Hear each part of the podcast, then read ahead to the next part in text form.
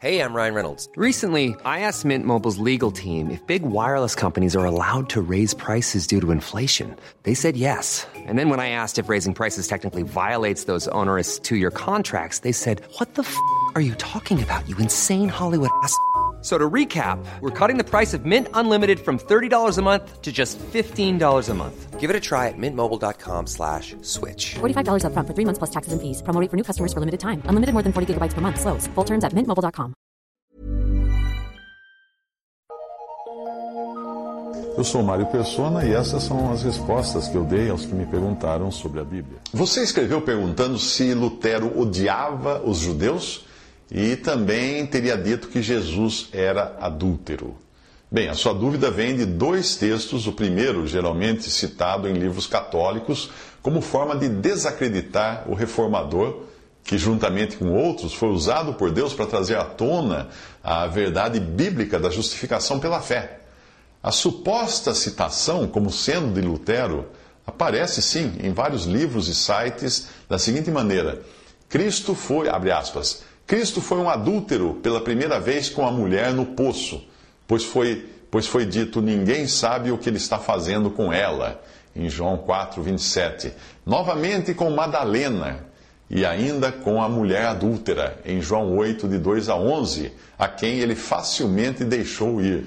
Assim, o bom Cristo teve que se tornar um adúltero antes de morrer. Fecha aspas. Bem, uh, sobre a outra afirmação, depois vou explicar essa melhor, sobre a outra afirmação uh, de Lutero odiar os judeus, isso vem de um texto do, da pena do próprio Lutero, chamado Sobre os Judeus e Suas Mentiras. E ali ele escreveu: Finalmente, abre aspas, finalmente no meu tempo, os judeus foram expulsos de Ratisbona, Magdeburgo e de muitos outros lugares. Um judeu, um coração judaico, são tão duros como a madeira, a pedra, o ferro, como o próprio diabo. Em suma, são filhos do demônio condenados às chamas do inferno. Os judeus são pequenos demônios destinados ao inferno.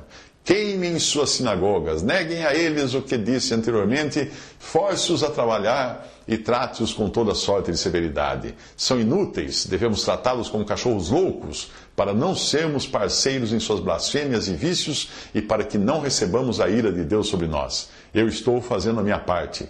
Resumindo, caros príncipes e nobres que têm judeus em seus domínios, se este meu conselho não vos serve, encontrai solução melhor para que vós e nós possamos nos ver livres dessa insuportável carga infernal que são os judeus. Fecha aspas. Bem, isso realmente Lutero escreveu. Que Lutero não gostava de judeus é sabido, porque ele escreveu esse texto sobre os judeus e suas mentiras.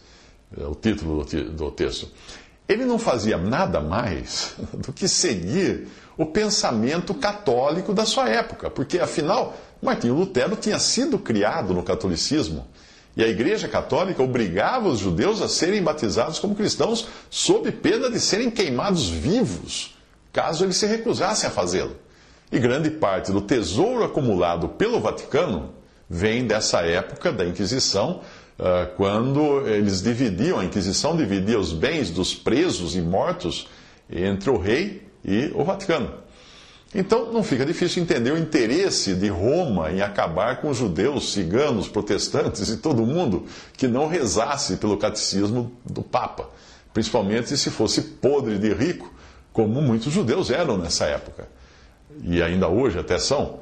Assim como praticamente todos os cristãos da época de Lutero, Lutero também seguia a teologia do pacto, que considera a igreja apenas uma versão 2.0 de Israel e nesse raciocínio, os judeus já não teriam direito às bênçãos de prosperidade prometidas por Deus no Antigo Testamento. E elas então teriam sido transferidas e destinadas à igreja. Bem, o sentimento dos cristãos da época de Lutero e da maioria das denominações fundamentalistas de hoje seria como o de um filho adotivo que, depois que o filho legítimo e herdeiro caiu em desgraça e foi deserdado pelo pai, esse filho adotivo passa a persegui-lo para evitar que ele venha apropriar-se indevidamente da herança. Se você quiser entender melhor o que é a teologia do pacto, visite o endereço onde eu publiquei a tradução de um livro sobre o assunto. O livro chama-se Teologia do Pacto ou Dispensações Qual a maneira correta de se interpretar as Escrituras? Esse livro é escrito por Bruce Anstey. Uh, você vai encontrar o link aqui embaixo. Eu vou colar aqui embaixo o link para esse, esse, esse site onde tem a tradução do livro. Mas você pode também procurar pelo título do livro. Eu também já escrevi algo sobre o texto de Lutero contra os judeus, num link chamado Por que os cristãos perseguiram judeus na Segunda Guerra Mundial? Você encontra isso no meu site, o que respondi.com.br. Uh, respondi.com.br. Mas a acusação, então, então certamente Lutero disse isso dos judeus, porque esse era o pensamento corrente entre os cristãos da época, sejam eles, eh, fossem eles protestantes ou católicos, porque eles herdaram esse pensamento da Igreja Católica. E assim eles pensavam. Estavam enganados, completamente enganados, não há dúvida. Lutero estava enganado? Completamente enganado. Lutero cometeu muitos erros, ele era um homem como qualquer um de nós. Ah, o mérito dele e de outros reformadores foi ter trazido à tona a verdade que estava debaixo do entulho católico romano, ah, a verdade da justificação pela fé, que tinha se perdido e na sua época vendia-se justificação, vendia-se perdão de pecados. Se você fosse rico, você comprava o perdão dos seus pecados com as indulgências. Se você fosse pobre, você podia fazer um monte de reza, subir escada de joelho, essas coisas, que isso podia ajudar, segundo o ensino católico romano, da época. Mas agora vamos a outra acusação de um suposto adultério de Jesus com diferentes mulheres, como naquela citação uh, de Lutero, atribuída a Lutero, que você encontra em muitos sites e livros católicos. Bom, isso nada mais é, aquela citação nada mais é do que a versão truncada de citações de terceiros que conviveram com Lutero. Esse texto apareceu originalmente publicado num volume chamado uh, Luther's Table Talk, que é Conversas de, de, da Mesa de Lutero. Seria como a gente falar hoje, conversas de botequim. Vamos colocar num termo bem popular hoje. O que é? Aquele, conversa na mesa de botequim, aquele, aquelas conversas naquela mesa em que você resolve os problemas do mundo, de política, de futebol, de tudo, de filosofia, e tudo é resolvido na mesa do botequim. Então, esse livro são conversas das quais Lutero participou à mesa, conversando com amigos. Os textos desse livro não são da pena de Lutero por daí o título, Conversas à Mesa. Mas são comentários escritos por seus amigos e alunos e publicados após a morte de Lutero. Seria como hoje publicar os comentários que alguém faz numa rede social sem o contexto do que estava sendo discutido ali, isto é, sem a postagem original daqueles comentários que gerou aqueles comentários truncados. E não é muito difícil entender como Lutero poderia ter dito algo assim, se é que disse com essas palavras quando você conhece um dos sermões dele. Em 1536, 1536 Lutero afirmou num sermão escrito, registrado, que Cristo foi criticado pelo mundo como sendo glutão, beberrão e até mesmo adúltero. Agora, conecte isso à frase encontrada nos comentários de seus alunos e publicada como tendo sido de Lutero, e você, você teria algo mais ou menos assim. Jesus foi criticado pelo mundo como sendo glutão, beberrão e até mesmo adúltero. Para os seus opositores, Cristo foi um adúltero pela primeira vez com a mulher no poço, pois foi dito: ninguém sabe o que ele está fazendo com ela. Novamente com Madalena e ainda com a mulher adúltera em João 8, 2 a 11, a quem ele facilmente deixou ir. Assim, o bom Cristo teve que se tornar um adúltero antes de morrer. É covardia atribuir a Lutero uma frase truncada e fora do contexto, citada por terceiros, por amigos e alunos, numa conversa de mesa. Vamos acrescentar aqui da minha parte: de mesa de botequim. E sem saber quantas cervejas aqueles alemães bebiam nessas conversas à mesa, porque certamente alemães bebiam cerveja de monte, como bebe até hoje.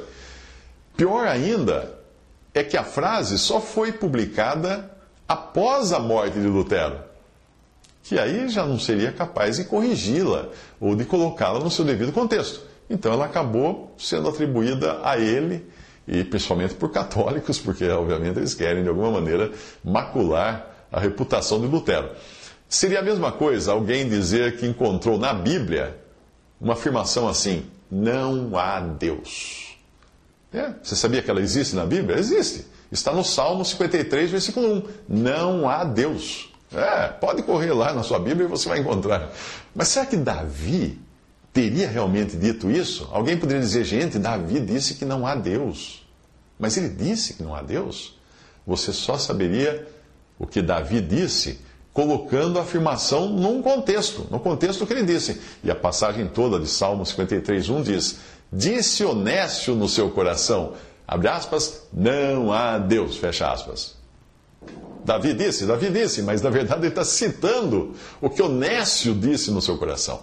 Lutero pode ter cometido muitos erros e ensinado muitas coisas equivocadas, por conta até do que era comum ser ensinado por cristãos na época, tanto dentro do catolicismo romano como entre os reformadores que Deus usou para trazer de volta a verdade da justificação pela fé.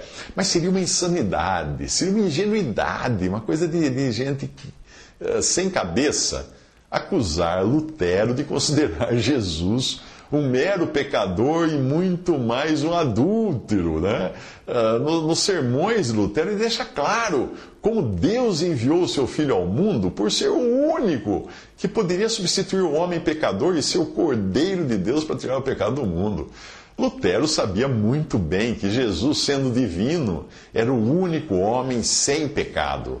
Lutero tinha muito claro na sua mente, nos seus escritos, que aquele que não conheceu o pecado, o fez pecado. Deus o fez pecado por nós, para que nele fôssemos feitos justiça de Deus. 2 Coríntios 5, 21. Portanto, a citação na qual Lutero estaria supostamente dizendo que Cristo cometeu pecado, nada mais é do que um texto truncado, escrito por, um, por alguém que disse que alguém falou o que Lutero teria dito. Você já ouviu a expressão rádio peão? Pois é, ela já existia há 500 anos, quando nem rádio existia ainda. Portanto, se eu fosse você, você, eu não seria ingênuo ao ponto de acreditar que Lutero teria dito isso, ao menos na forma como essa afirmação é publicada por aí, mas sim que ele estava falando de algo num contexto muito mais amplo. Visite respondi.com.br. Visite 3minutos.net.